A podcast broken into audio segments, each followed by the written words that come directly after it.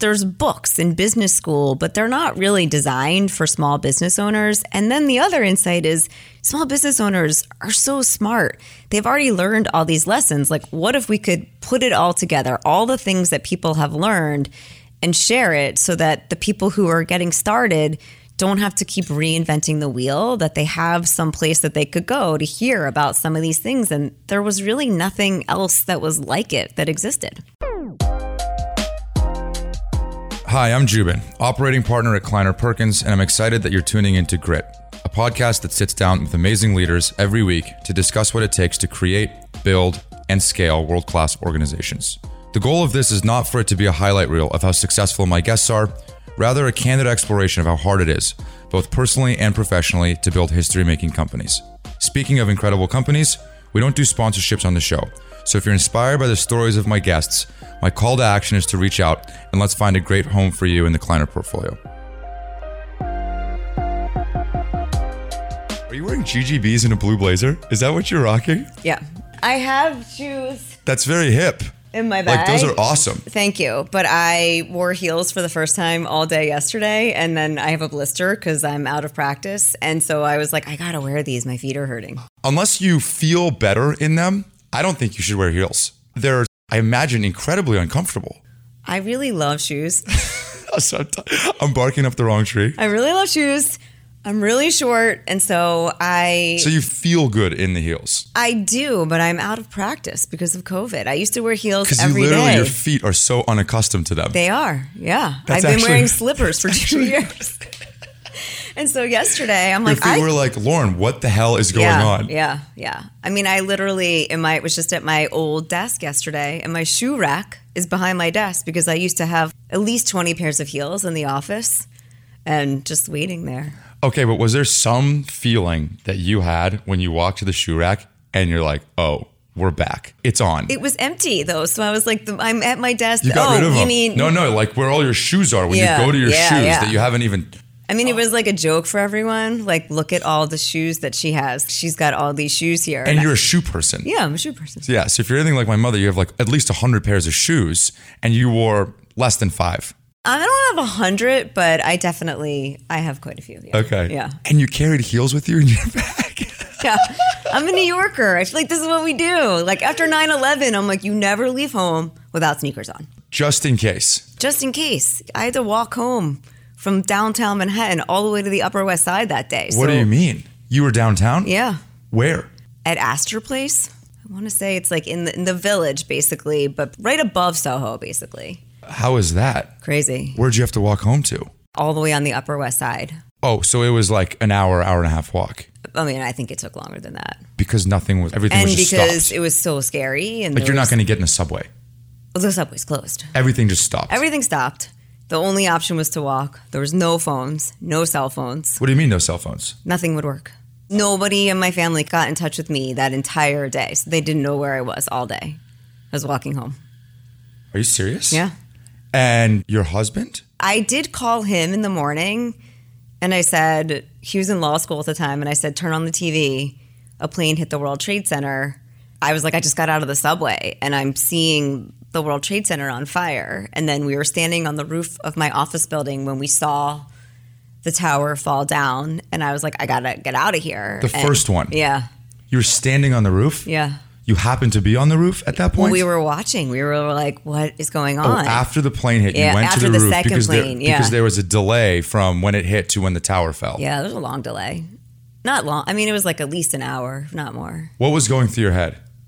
So confused. Initially, we were like, what is happening? And then it was like, oh, this is a terrorist attack. And then there was like fighter jets over the city, and the entire city shut down. Bridges, tunnels, subways, everything. Nothing was running. Phone People lines, were like nothing. running up the street, covered in dust. And I, with a coworker of mine, we were like, we got to walk home. But every time a plane would fly overhead, like a fighter jet, we were like, Oh my oh my God, what's happening? And we were like taking cover under building overhangs. And so it took us a while to get home. Did you have kids at that point? No. I wonder how it would be to explain that to children. Imagine going home that night and you have kids at home. You can't even rationalize it to yourself. I literally, after that, so our offices were closed. We couldn't go below that point in Manhattan for, I think, at least two weeks. And I just would sit in front of the TV crying every day, waiting for them to find somebody. And my husband, who was like, I was living with him at the time, he was like, You got to get out of the house. Are you kidding me? Yeah, that's pretty traumatic. That's insane. It's funny. Now I work with people who are obviously a, a lot younger than me, and they're like, What grade were you in in 9 11? And I was like, I was in the grade where I wasn't in a grade anymore. What grade were you in? They're like, second. I was like, You were in second grade. Oh, man. Terrifying. Yeah. So scary. Yeah. All right. But anyway, after that, you don't leave home without sneakers. Sneakers. Do you want another tea bag? I have one. I drink. I'm very particular about. I drink Tulsi tea. It's holy basil from India. It says on the packaging that it's um, stress relieving and magical. Oh, my. you come with your own tea, you come with your own shoes. yes, I'm prepared for anything. Wow. Well, good. I'm excited to have you. I'm excited that you're on this side of the country right now. I was in. New York last week. It was on fire. I lived in Tribeca for four months during the end of last year. It was also on fire then. I miss it every day. And if it was up to me, I would live there. You can't just live anywhere now. No. Because think about it this way. At first, I was a little bit disgruntled. And then I was like, okay, I get it. When I talk to startups, like our CEOs, and they're like, Jubin, what do you think? Should we go all remote? It's getting really competitive to recruit people, blah, blah, blah. And I'm like, look, if I was starting a company and it was less than 50 people, I would be in person. Now, would I choose San Francisco to be in person? Maybe, maybe not. But if it's a tiny, tiny team and we're like trying to build something that's a Herculean effort, Yeah. I would start it in person in an office. What I don't like is when everyone comes into the office, then goes into the conference rooms and we don't even see each because then you're like, well, what's the point? But Yeah. generally speaking, yes, I'm in the office. Yep. Anyway, okay. I do all these intros the same way, which is that I will read your background back to you. Mm-hmm. You tell me what I screw up, and we'll go from there. Sounds good. So you started at Emory, you got your BA in English and journalism, then you went to ComScore. You were a product manager for three years. You went to Nielsen, spent a year there.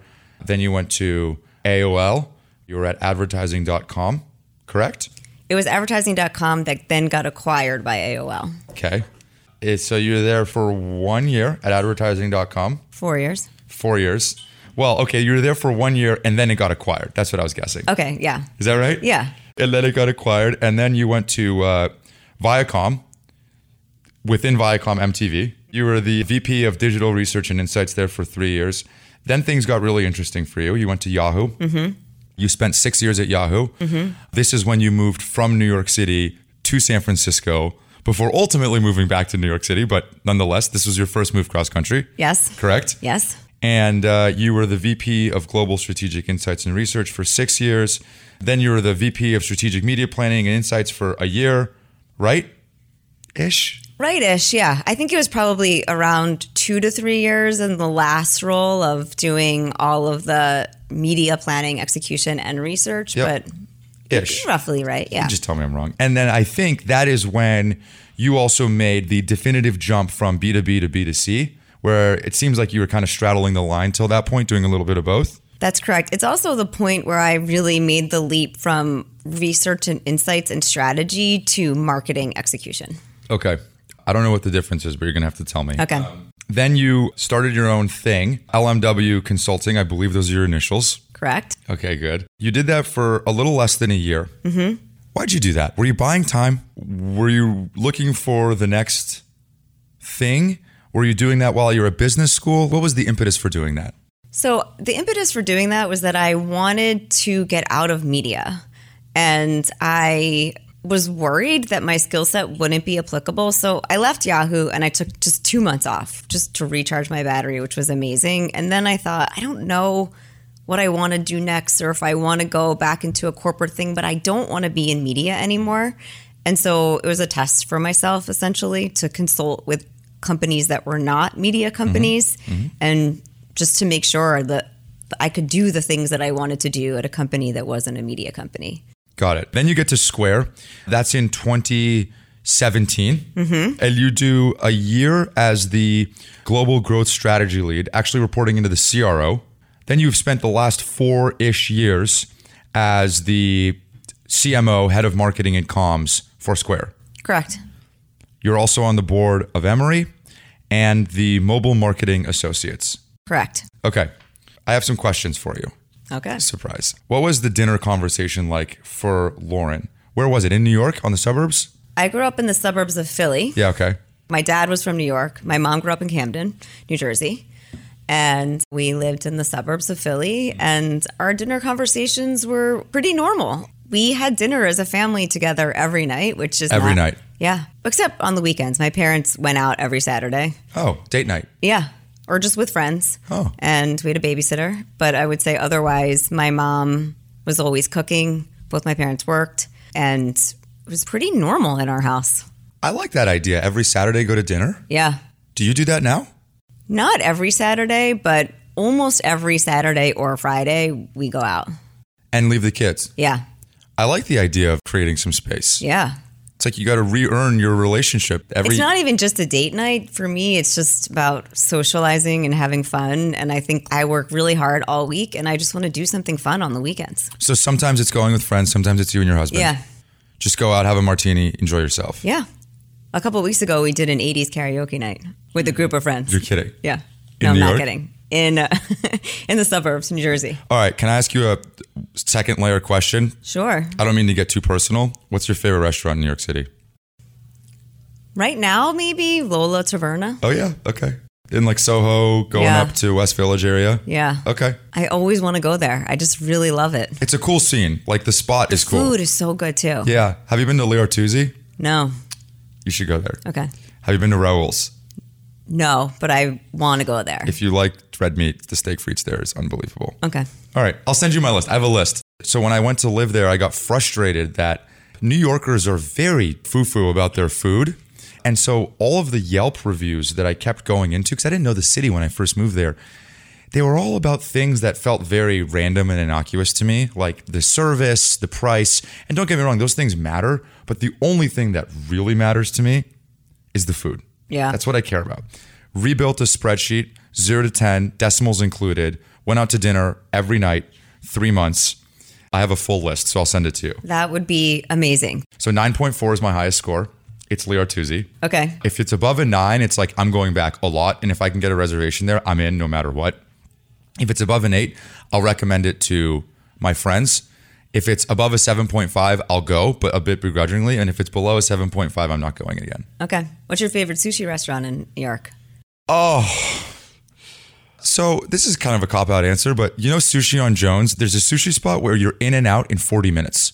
You're in and out in like 35, 40 minutes. Like that's the whole point of the sushi place. I don't like putzing around when the meal's over. I'm also the guy, if you can't tell, I'm really impatient, where I don't wait for the check to be brought to me. I give my credit card to the waiter because God forbid I have to wait five minutes in that exchange. Yeah. All the other things I could be doing with that time. So I, I like the efficiency. What's yours? I like Sugarfish. Okay. And I went there in LA. And then when I moved back to the East Coast and it was in New York, I was so happy. Okay. Yeah. Yeah, there's one in LA. I've had the one in LA. Yeah. But sugarfish, you have to eat it there. Does that make sense? I don't think you do. Oh, oh, oh. But the rice is warm and they Yeah. don't put other stuff in there. Yeah. If it's just warm rice and salmon or fish, then when you get it, one of the value props is already diluted down. It's not warm. I've had takeout Okay.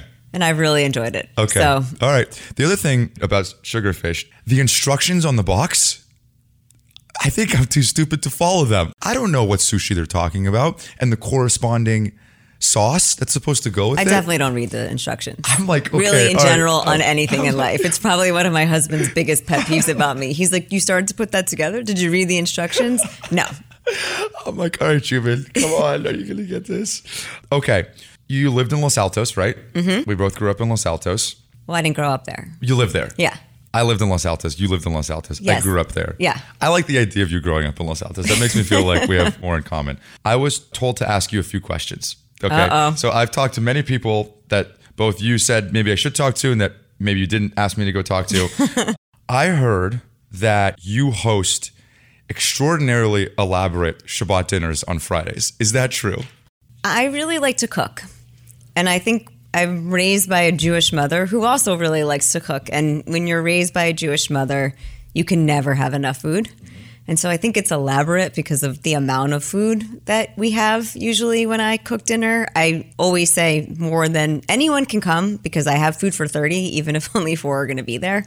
So, yeah, I mean, there's a lot of food and a lot of good food. People say that you operate on a different calendar than the rest of us. Somehow time is manufactured in your world in a way that we cannot. I heard that on one given Saturday, you drove two kids to six different locations for basketball and lacrosse tournaments, in between them during quarters, taking calls for what you needed to do. That is like superwoman stuff. That sounds right. Yeah. Isn't that overwhelming? The idea of me this morning doing yoga while prepping while packing my golf bag to then come here with my suitcase before I go on PTO, I almost collapsed. you know, this is like 10 times that. I don't know. I have a lot of energy. Yeah. And I like to be busy. And I also feel like during the week, I'm really busy with work. And so the weekend time is like kid time and family time. And so I, I don't know, you just do it. Do you ever feel like you overload yourself? All the time. How do you un overload yourself? A couple of ways. I think sometimes, like on Fridays when it's Shabbat, I'm in the East Coast and at five o'clock sometimes I'm just done. I'm done. The computer shut down and I do not go back to it. And then I like to have fun with my friends and with my family. And then I feel like I'm just recharging that way. I exercise too. That really helps a lot. And then every now and then on the weekends, I will sleep until like 1030. Wow. Yeah is part of the reason why you feel overloaded because you put yourself in so many commitments. And then when you do that, then a lot of people also want things from you. Do you have a hard time saying no? Yes, but I'm getting better as I get older. I think it's more that I want to do a lot of things and I try to fit everything in in a day. And so the way that I schedule myself is a little nuts. My trainer comes. We work out from 10 to 11. At 11, my next call starts. So there's just like no time in between things, but I try to fit in a lot. So that's how it has to be for me. I'm not trying to be a one upper, but I schedule calls during my runs. So I will have calls like if I'm catching up with people internally, obviously if it's a candidate or whatever, I'm not going to do that. If I have catch ups yeah. with people, I'm on a run, I'm running down Marina Green, I'm on the phone. Which is so obnoxious for everybody else. But that's impressive because I can't really run and talk at the same time. You can. You just haven't tried. I promise you can. I promise you can. I try to hold exercise time as me time though. So I actually think I'm doing myself a disservice because I think that there's something sacred about that time. Yeah. You're present. You're focused. Yeah. You're on one thing. You don't have to do 10 things at once. That's why I like to go to classes. Like this morning, I can't pick up my phone in yoga. Yeah. I use my workout time as my me time, my focus time. So you moved back to the East Coast, correct? Yes. During the pandemic. Yes. Are you stoked to be home? Yeah, it was hard. I moved with a 13 year old and a, an 11 year old. And so for the 13 year old, it was really hard. And we moved back during the pandemic. So it was hard. You know, people weren't really doing anything. But now we've gotten over that. And it's really nice to be back to see our family so much. So my sister and cousins and parents and in laws all live really close. And I think that was the thing that during the pandemic that made me sad, which was it was supposed to be my son's bar mitzvah. It got canceled about five times. But the fact that we were thinking about doing a Zoom mitzvah, which is what everybody did, but no one from my family would be able to come. And then I decided, okay, I want to move back. I want to be closer to everyone. And because everybody was working remotely and Square was a work from home forever company, I thought it's now or never. Super cool.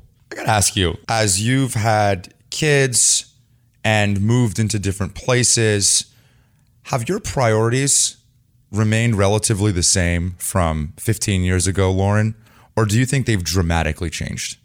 I think they've changed. As my kids get older and as you know I have kids, I think my priorities have shifted towards them and making sure I'm spending meaningful time with them and you're responsible for raising kids and putting them out into the world and so yeah, my priorities have changed a lot. And I think I'm just much more focused on family. And obviously, I'm still focused on work and very driven at work, but I really try to have a good balance.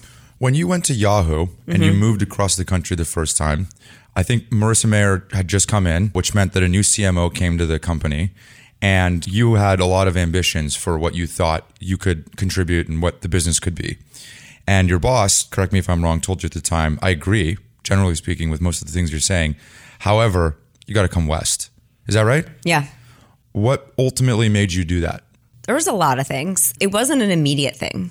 So when the new CMO came in, who's Kathy Savitt, and I said, I have these ideas for the role that I think I could play. And she said she agreed, but wanted me to move. I said, well, let's have a trial period. Let's make sure we like each other. and this is going to be a good fit. I don't want to move my family across the country. And, and three months from now, we're like, this is just not a good fit. Yeah. And that happens. Yeah. And so I initially thought like six months, but I was still going to California at least two weeks out of the month during that time. And then sometimes it would be three weeks out of the month. So I think ultimately it was exhaustion. Mm-hmm. I would be traveling all the time, and my kids were still really little at the time. I think I would usually get home around two o'clock in the morning on a Thursday night. Friday morning at like six in the morning, my husband would say, Here are the kids. Oh, man. And so it was hard. It was hard for our family. And I think ultimately, my husband grew up in New Jersey. There's a lot of stuff happening with him and just reevaluating his career choices. And we just decided we're never going to get this opportunity again. Maybe it's only a year, but why not go? And we didn't know a single person when we moved to California, but we thought it would be a good adventure. Tell me if I'm wrong, but I can't imagine it's super easy to develop community in Los Altos. Maybe I'm wrong. How did that go down? It's true. It was really hard at first. So we didn't know anybody. We had a few friends that introduced us to a few friends. And honestly, it was through our kids' school. So the first year my kids were in public school, which was not easy for us to find community there. Where'd I they go? they went to Escondido Okay. in Palo Alto. Yep. And then we switched them to a private school, to Hausner. And that's really where our community came from. And that was just the nicest, warmest group of people, still where all of my friends in California are from today. How hard was that? New boss, move across country, new city, not sure if you like it, with your husband, moving the kids. They probably have a lot of questions. Can't find a community, leave your family, all your friends. Did you ever just lay in bed like, F- what do we do? Not really, to be honest. Okay. I think that I was excited for what it could be. I'm a very optimistic person, so I always just thought like it just takes time, but we'll get there. And I think one of the things about California that people talk about, but I think is underrated, is that it's so nice out every day. And so every day I would wake up and I would think, God, it's so nice here. I can't believe we live here now. It's so nice. And I think just leading up to us moving to California as a family, we had had a really hard time. And so I think I just had a different perspective in terms of what was going on with our family that I was like, okay, I'm just like, everything is good. We're happy. We'll get through this. What do you mean, really hard time? I would say 2012 was probably the worst year of my life. My husband was a lawyer and he was struggling with a lot of just mental health and substance abuse issues. So he ended up going to treatment. And in the same week that he left for treatment, my two year old son broke his leg. And then the next day, my dog had a spinal cord injury in our backyard and became paralyzed. and so the summer of 2012 was literally the lowest and hardest point in my life. And so I think getting through that time, which was really hard, just gave me a totally new perspective. So moving to California, where I was like, my husband's doing well, we're in a good place, our family is happy, the paralyzed dog is here, like we made it. There's a new chapter. New chapter and finding friends seemed like something I was like, we'll be able to do it. It just takes time. But after getting through 2012, I thought "Hmm, we could do anything. Day your husband leaves, then son breaks his leg. The next day, The next day, then that afternoon. the next day, the dog. Okay, so the day of the dog, that night, what are you thinking about when you're laying in bed there? How hard was that? I literally think that was the lowest, hardest point of my life. I remember thinking, why? Why would all of these things happen in one time to one person? What did I ever do to deserve this? And I was just beside myself. I really didn't know. And obviously, such a hard time. And I feel really lucky looking back on it. I had a boss that I could really trust and a team. I mean, I had to tell people, not a lot of people, but I had to tell people really close to me and people that I worked with because I obviously needed some time where I wasn't at work. And it was just really hard. And I felt like it was easier for me just to say, this is what's going on. And I need a little help and support. And people were very supportive. Wow. Did you go into problem solving mode after that? How did that manifest for you? I honestly think I went into survival mode. Yeah. Which is like, how am I going to do this right now? Just what was happening with my husband alone was really traumatic. And then I would say all the other things, like, I wasn't even going into plan or what's next mode. I was literally like, yeah, just the husband thing. You're already making incredible amounts of contingency plans. What are the things that I need to do when I lose this part of my support system? Yeah. Around a dog and a kid and all these other things. Yeah. And I remember when the vet was saying that the dog the dog lived in a hydrotherapy facility to learn how to rewalk. And they said you have to visit him every day. and it was 20 minutes away. And I was like, my husband's away. How long was he away for? Four months. Okay. There's the kid with a broken leg who was about to start camp. And fortunately, my mother in law worked at the preschool and everything was fine. And he went to camp. But I, and I'm working. I'm, Yeah. I have a job, I have a team. It's 2012. It's the year Yahoo has five new CEOs. And so it's not like I'm just working. I'm having to really prove myself at work too. That's insane. Yahoo had five new CEOs in a year? Mm-hmm. Are you serious? Yeah. That ended with Marissa coming in. Like Right. she was the final one. But that was a crazy year at Yahoo. This is kind of a weird question, but did you talk to your son about what was happening? I'm not a parent, but I would imagine myself having a very difficult time straddling the line between being strong, but also not being able to fake it very well. Yeah. My kids were really little at that time, maybe three and five. So there was no context to fake it. It was fine. I think it was telling them this is what's going on and daddy's going away. Here's the things that he's going to work on. And we would go visit him. And Yeah. so it was really, really hard for them. And there are times when they would cry and I would cry too. Yeah. So California was a little bit of a sunnier pasture, no pun Yeah. intended. Yeah. Yeah. And I think for my husband too, he just didn't want to be a lawyer anymore. I think I learned during that time how much I appreciated my job. Why? just because my personal life was such a disaster. Oh, it was like a honestly. refuge for you. yeah, Yeah, And then I was like, I do. I really love what I do and the people that I work with. I think also, to be honest, I didn't think my husband was going to go back to being a lawyer because he really didn't want to. Yeah. And so I thought, well, I'm going to have to work anyway. But I also realized I really love what I do. Yeah. And it was nice for me to, I don't know how I could have gotten through that time without work, honestly. So when you say survival mode, part of what maybe you mean is that like you buried yourself in your job and it gave you control that you otherwise probably couldn't and you're really good at your job. So you know, okay, at least I can do something that I can control that gives me back what I'm putting into it. I never really thought about it that way, but that sounds right. Yeah. Super interesting. So it's funny because I ask you about the like, how do you take two kids to six basketball games? you know, when I hear you say this, two kids to six basketball games, I just imagine that that's a pretty solid foundation that was forged through the fire. Yeah. That is like, okay, big deal. I think that's true about everything that's happened in my life since then. And so people always say I never seem stressed out. Hmm. And I think it's because it's just perspective. That time was really stressful. This other thing is doable. Yeah. I guess the main question that I have is how did you find Square and why did you ultimately end up going? Great question. I found Square through Jackie Reses. I don't know if you talked to her in your work, but she's who I co authored the book with. So we were at Yahoo together. She went to Square. I interviewed with Square. I fell in love with Square when I went there, just what they were doing. I felt really excited. I thought all the people were just so smart and I was so excited to work there. They offered me a job and I ultimately turned it down because it just wasn't the right job for me and it was probably one of the most like heartbreaking decisions was to say no to Square, but I said I love the company. I want to come there, but this is not the right job and I feel like I've worked too hard to get to where I am to take this far of a step back just to get my foot in the door, but if something else comes up, please call me. And so then I decided to leave Yahoo, started consulting, and Square called me maybe a year later and said, okay, we have the job for you. And the job was a step up from what the job Yeah, originally yeah, was. Yeah. And I was like, I'm in. Super cool. Yeah.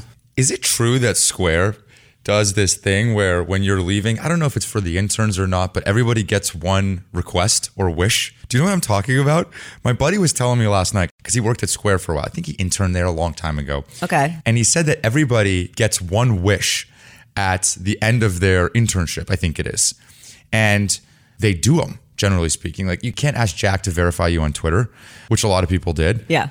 But he asked Jack at the time, Caviar, which is a food delivery service, was owned by Square. Yeah. He asked Jack to retweet his caviar code, and Jack did it. He was eating free for a long time. Did you not? Did you know that? I did not know that. Really random. Kind of cool. That's really cool. I don't like the idea of celebrating people on the way out. Not my style, but I get it for interns. Yeah. Anyway, so you get to Square, which now is called Block. You did what Google did similarly, which is Alphabet, parent company, Block, parent company, a bunch of divisions within that, Fair. Yes. right? Yes. I'm not saying you're copying Google, but I'm saying you is a similar structure. Yes. So different BUs within it. Yes. Why'd you do it that way? So it has been great for us, to be honest. So I'm still work on the Square business unit. And so if you ask me, I would say I work for Square, not Block. And Square was the only business unit within the parent company that had to share their brand identity with the parent company. And so I think that for us, it was this idea that we have a lot of different business units, and Jack sees Block as an ecosystem of startups. And we wanted to own the Square brand within the Square business unit. And so it was just this idea that we can create the separation, and Block is a better brand and name for all that that the company will become. And so it was great. Does it feel different? No, it doesn't feel any different. The only, I would say, the difference for me on the Square side is I'm excited, really excited about the fact that I don't have to run things through the corporate team Right. that we want to do. You have autonomy. Yeah. We used to, when I was at Palo Alto Networks, we used to call them speedboats, which is a name for startups that can go fast. Yeah. That don't have to go to the parent company every time they need something. And they have autonomous decision making authority to just get things done to move faster. Because what you're really trying to combat is as the company gets bigger Yeah. so quickly, it slows down. Yeah. So if you can subdivide it, you can create some speed.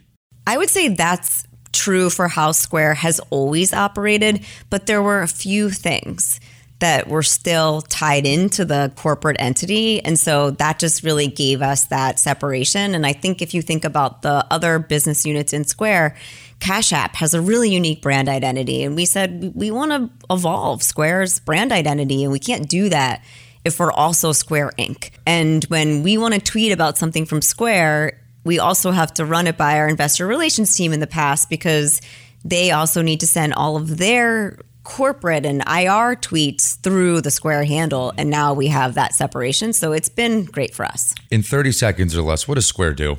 Square is a company that has technology solutions, so software, hardware that enable businesses of all types and sizes to run and grow and operate. Thank you for telling me what the actual product is rather than telling me the magical outcome of the products. So, this company Square is incredible. Khosla was the Series A, Sequoia was the B, we were the C. This thing just it- it- such a cool company. It IPO'd in November of 2015 during the heyday. Heyday being like the craziest market we've ever seen. The company was at $150 billion valuation. Today, it is valued at around $60 billion. Not a little company. Like, this is a serious, serious business. Yep. When you reflect back on working for this company, did you have any fucking idea what you were walking into? This thing, in the time that you joined to now, four years later, has become a Goliath of a company. Do you ever just sit back and think about, like, man, how cool is this? Yes. It's the best job I've ever had, but no, I had no idea what I was walking into. And there's still so much for us to go and do, but it's been the most amazing experience of my career, hands down. What's the lowest point that you've had at the company? Probably in my first year. I think that I came to Square and there was movement in the first year. I came in leading that global growth strategy team, which was an interesting role across marketing strategy and sales strategy and sales ops, a bunch of stuff. I always like to take jobs, something I know, something I don't know how to do. And I thought, well, I don't really know how to do any of the sales ops stuff. But ultimately, I wanted to run marketing. And I told my boss at the time, I'm coming here. This is where I want to go to. Let's work together to get there. And in my first year, he moved someone in to run the marketing execution, but I still had marketing strategy. That was a low point for me. I was really disappointed. But I said, okay, I'm open to seeing how this goes. And at the end of the day, it didn't work out with that person. And within that next year, I was running the team. I remember my first time experiencing Square in the real world. I was on Venice Beach and I wanted a soda or something. And I was super bummed because I had just gone on a run and I was exhausted and dehydrated. And all I wanted was a drink. And it was like a guy with a cooler on the side of the beach. Pulled out my wallet and I'm like, damn it. I'm sorry. I didn't bring cash. I only have credit cards. Oh, no problem. Pops this thing into the phone.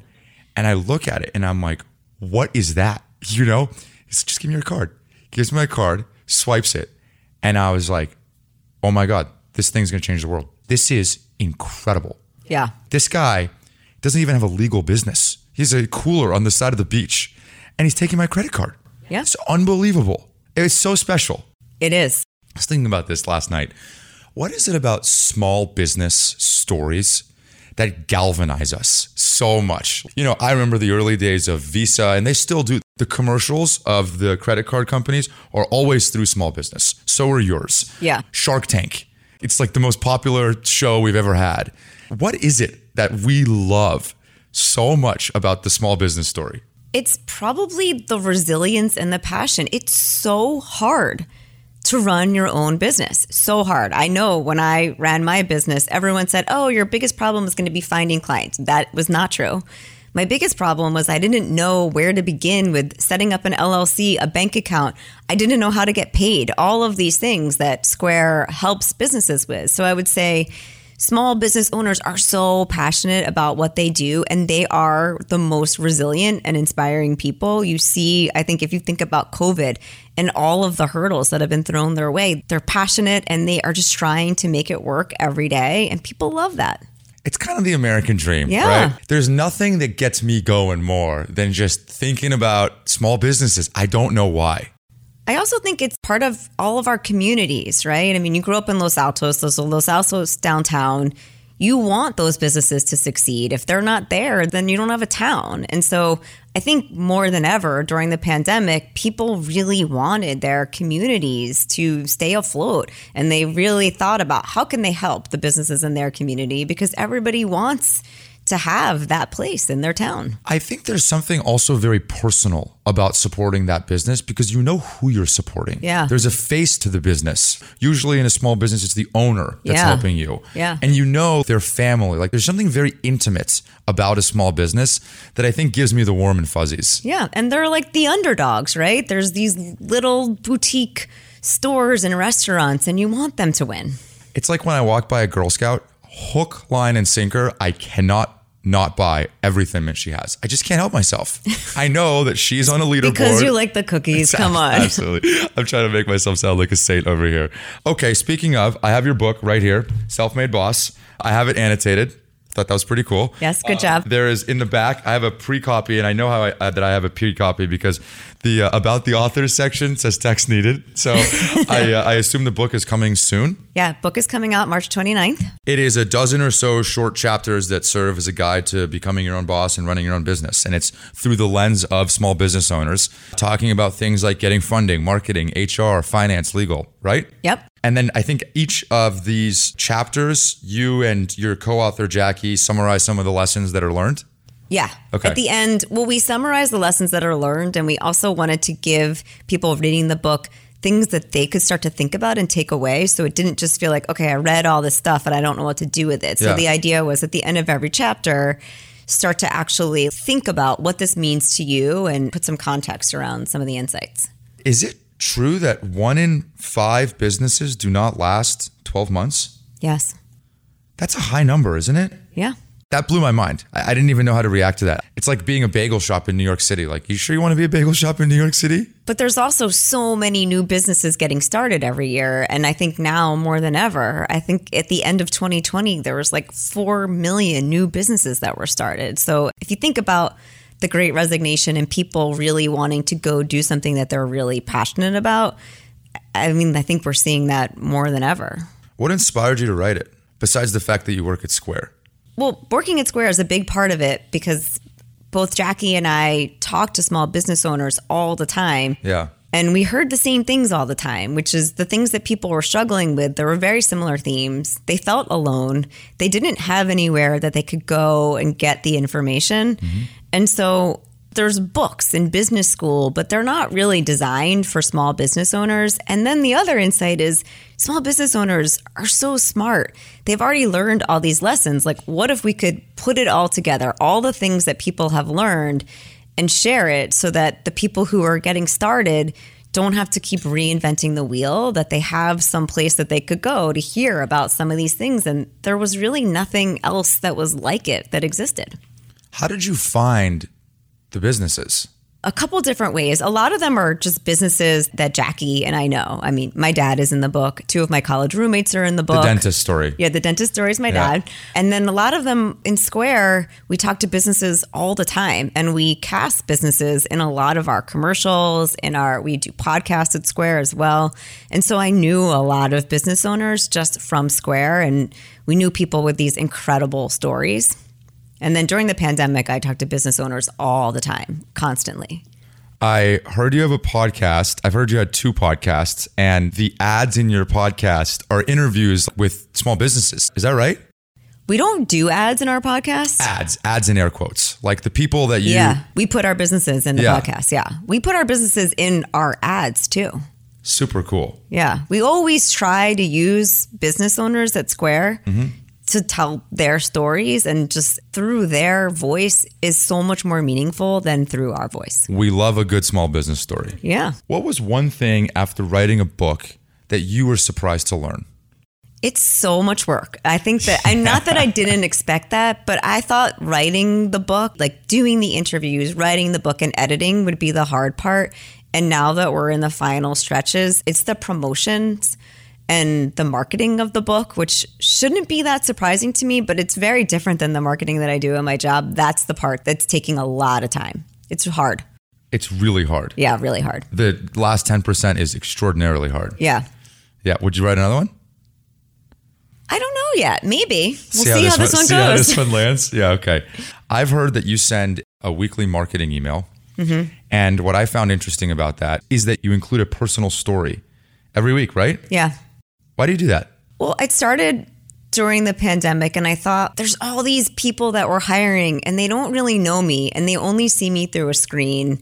And I thought I could share something that's going on in my life. And sometimes it's funny, and sometimes it's something that's hard.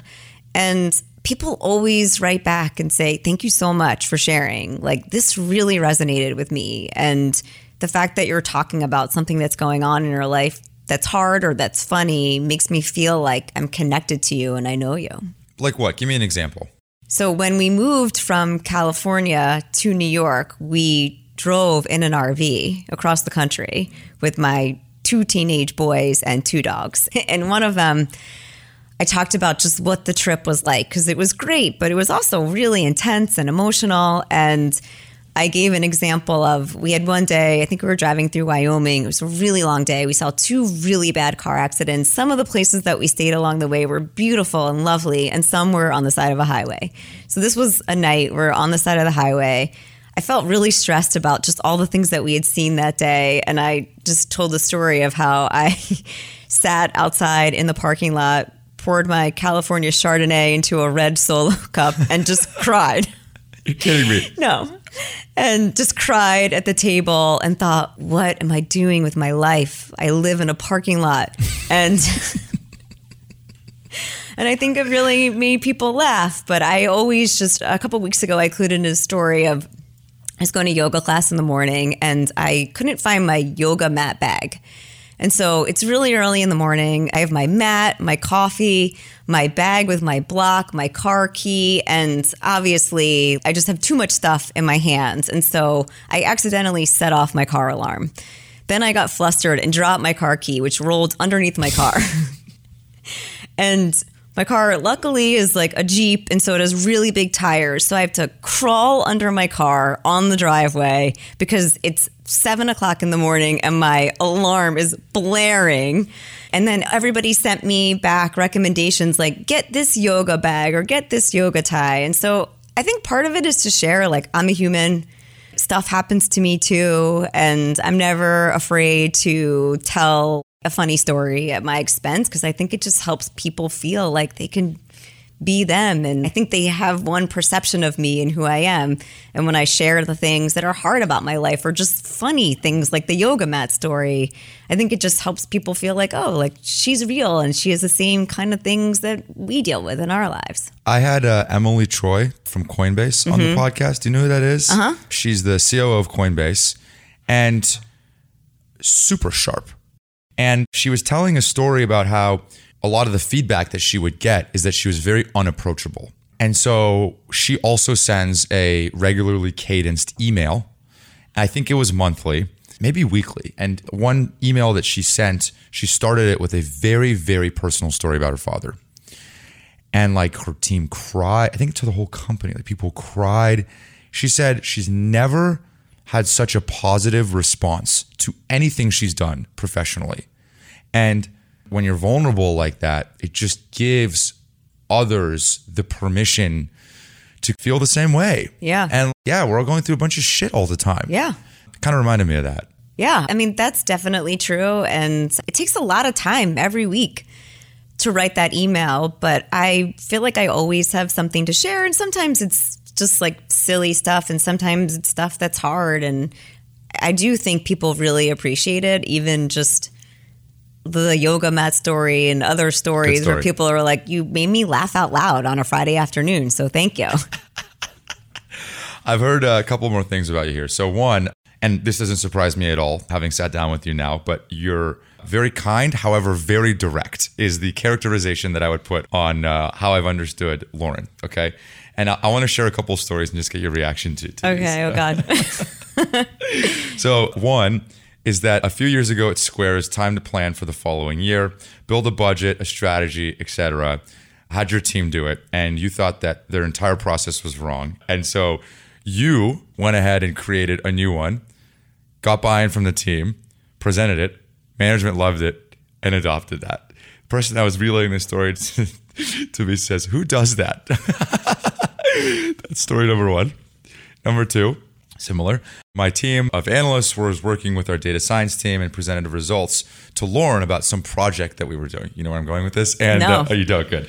And she looked at the project's results and said, "I think X is wrong and I think Y is wrong." And the team pushed back on her on why they thought the original data was correct. She, being kind, walked away and didn't say anything. 5 days later, they came back and they were like, you were right. Then, taking that a step further, another five days later, there was another like three things that you were like, I know, but there's still a few more things. They pushed back again, came back to you again, and they were like, you were right. Do you know about those stories? Yes, that did happen recently. It was over a longer period of time where. I was like, this isn't right. There's something that's wrong. And everyone is defending it, insisting. And I said, okay, I still think there's something that's wrong here. And then they were all like, oh, she's right again. In your gut, knowing that this was something was wrong, why didn't you address it right there? I did address it, but I think at the time, so I'm having a and you know you could go fix it. You know you can parachute right in there and start going into problem solving mode. Yes and no, because I'm not a data scientist. Yeah. So I don't know how to write models and do the things that they do. Yeah but I understand the business implication of the models and I understand all the inputs. And there's a lot of other signals that I look at when I'm thinking about what's happening in our business. And so I can't rewrite their models, but I know when something feels off. And so I insisted that I thought something felt off, but I couldn't have actually gone to fix it myself because I can't do the work that they do. And sometimes I think you have to trust people. I was like, okay, this is still how I feel. And eventually they look at it again and they're like, yeah, there's something we missed and something was wrong. And so they got there. So funny. I've heard you say, and I thought this was very insightful, that the process of getting started with Square is one of the earliest and best innovations that the company has ever done. Can you expand on that? Yeah, this has to do with what you're talking about, which is when you bought the soda that day. So the early process for Square was to make it as easy to onboard as a business owner and start taking credit card payments as it was to set up an Instagram account. Obviously, there's a lot of competitors in the space, but at the time, the idea that you could self onboard your business and start taking credit card payments as quickly as you could set up an Instagram or any kind of social media account was just something that was a completely novel new idea that just broke down the barriers for small businesses everywhere to be able to never miss a sale. As a marketer, how much did you invest in the idea of how easy it is for small businesses to get started? Because I suspect once they do it, it's like, of course, it's on. In the early days of Square, it was all about free because the credit card reader was free and easy, free and easy. I would say now we have such a robust offering of tools and we serve businesses of all sizes. I mean, we're in SoFi Stadium running all of their point of sales there. So for us now, it's less about free and easy. I think that's something that a lot of people know us for already because that was really important in our early days. But now it's more about the fact that we make really complex things easy for business owners. So you can literally run your entire business using our tools. And if you think about what businesses have weathered in the last couple of years, especially recently with Omicron, staffing issues and shortages. And so businesses that allow technology to automate part of what they're doing are in a much better position than those that have been just more resistant to a tech forward approach. And just a couple of examples, but if you're a restaurant owner and you have QR codes for menus and the ability to order from your QR code and you're short on wait staff, which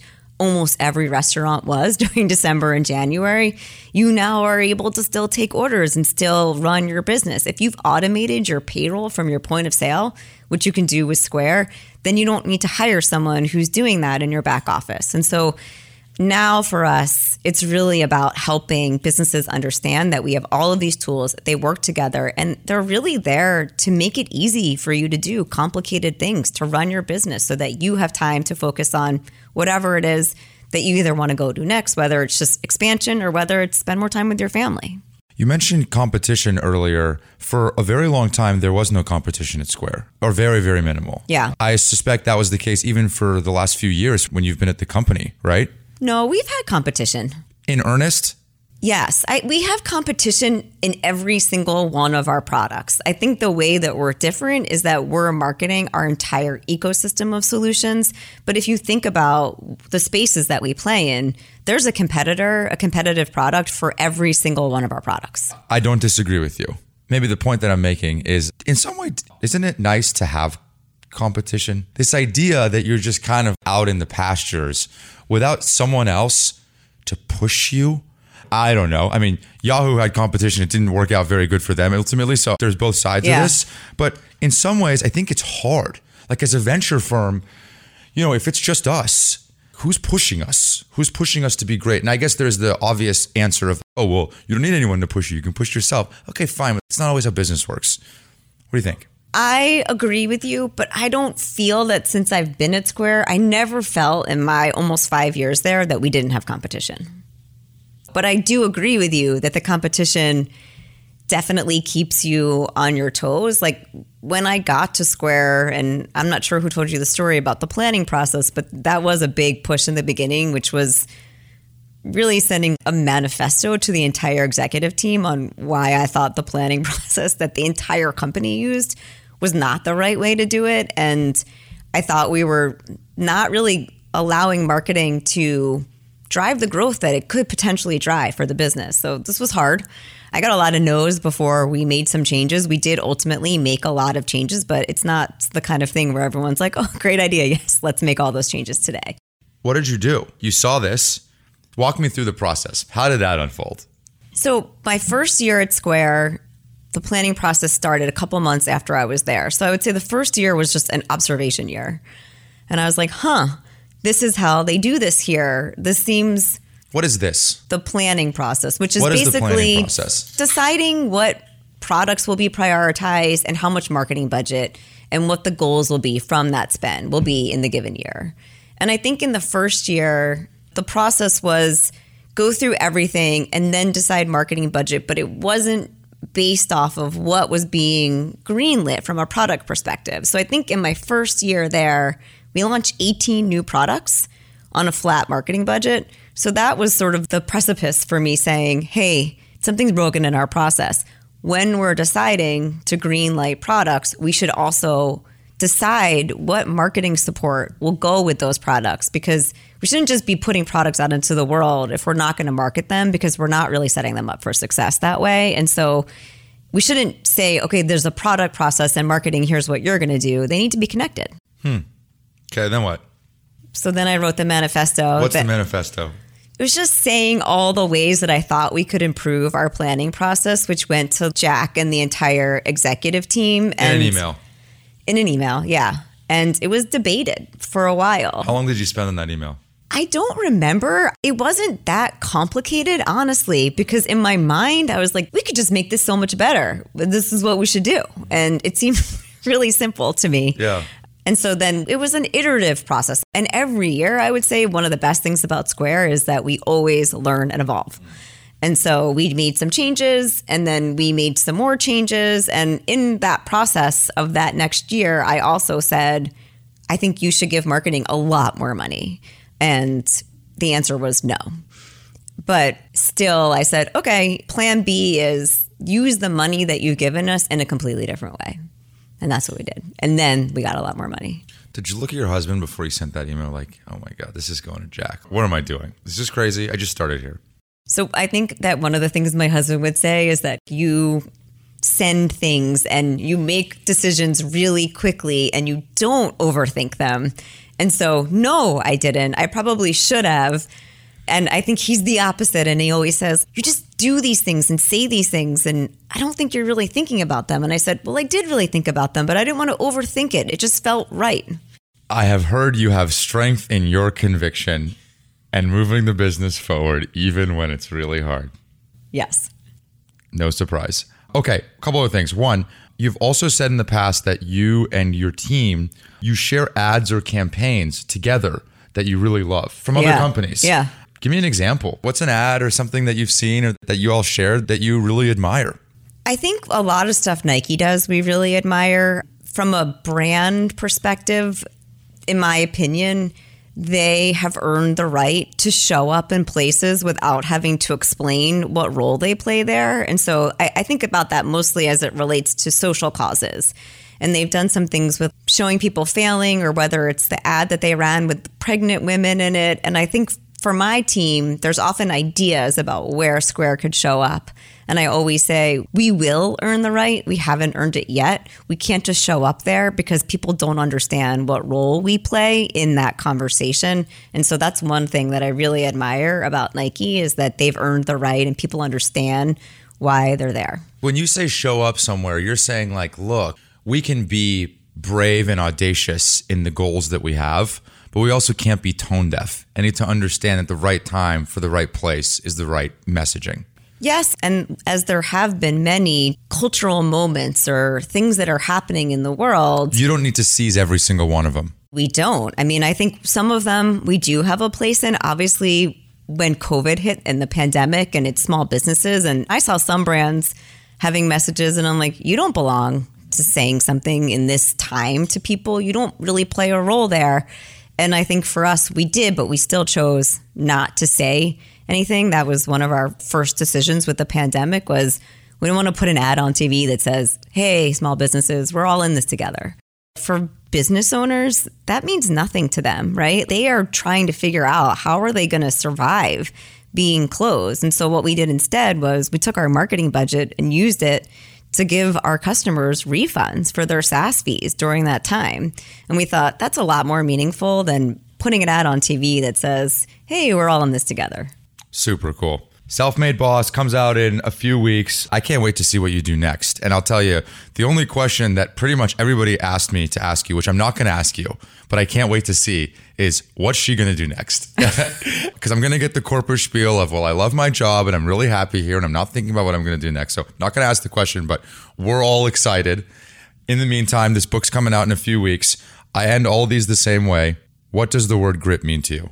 It means persistence, resilience, and the willingness to power through hard things. If someone hears this, is inspired, wants to come work with you, are you hiring? Yes. I assume you're hiring everywhere. We are hiring everywhere. We have over 50 roles. If you want to check out any of them, go to squareup.com slash careers and you can see them. If you have questions, hit me up on LinkedIn. Any specific jobs that come to mind right now that you're very, very excited to fill? We are hiring a new head of creative for our marketing team. That's a really big one. That's a cool job. it's an amazing job. They should reach out to you directly. Yep. Awesome. Lauren, thank you. Thank you. That's it. Thanks for listening. If you're just discovering the podcast, we have a lot more episodes from organizations like Snowflake, Twilio, Slack, LinkedIn, Box, etc. If you want to keep up or support the show, the best way to do so is by following us on Spotify, subscribing on Apple, and leaving a review. Also, we love feedback, so feel free to email us, grit at kleinerperkins.com.